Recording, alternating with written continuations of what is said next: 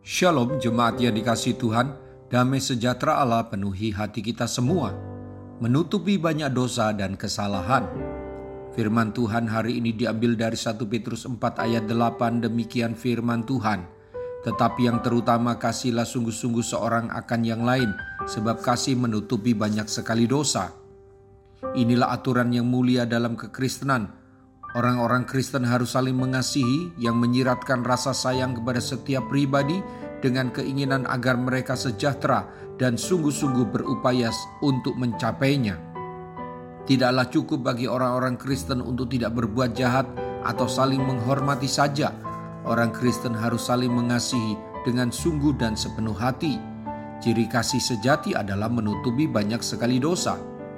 Kasih membuat orang memaafkan dan melupakan pelanggaran yang dilakukan orang terhadap diri mereka untuk menutupi dan menyembunyikan dosa orang lain, bukannya memperburuk dan menyebarkannya. Kasih sayang kepada satu sama lain ini janganlah dingin, tetapi dengan sungguh-sungguh, yakni tulus, kuat, dan bertahan lama.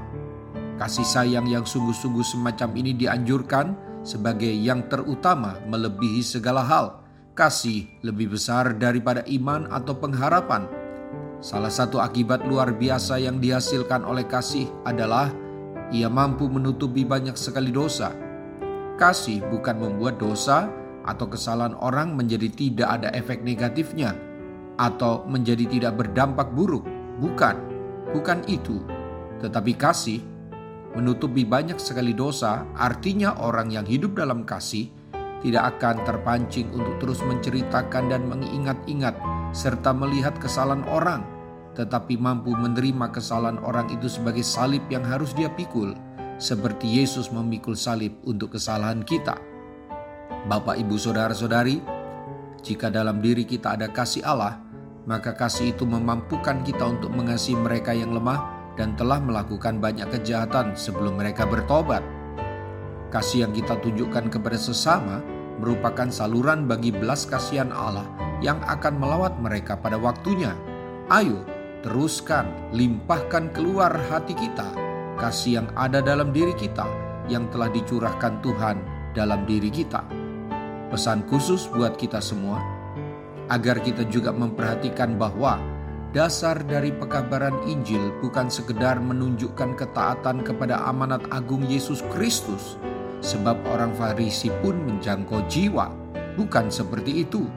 Dasar dari semangat memberitakan Injil adalah kasih, bukan fanatisme keagamaan kita. Kasih kepada mereka yang sedang berjalan menuju kepada kebinasaan. Mari kita berdoa. Tuhan Yesus, terus ajarilah saya mengasihi tanpa syarat seperti Engkau. Saya mau terus jaga hati saya agar kasih saya jangan berdasar pada kepura-puraan mengasihi seperti orang Farisi dan para ahli Taurat. Saya tidak mau kasih saya pura-pura, bersyarat dan sesaat. Saya mau terus mempraktekkan kasih yang sejati, walaupun orang yang saya kasih tidak juga berubah, bahkan semakin mengecewakan. Roh Kudus tolonglah saya, ingatkan saya akan firman Allah dan bahwa saya semakin dalam mengalami kasih Yesus yang sejati. Terima kasih buat teladanmu. Dalam nama Tuhan Yesus, haleluya. Amin. Sampai jumpa besok dengan suara gembala, firman Allah yang hidup. Tuhan Yesus memberkati.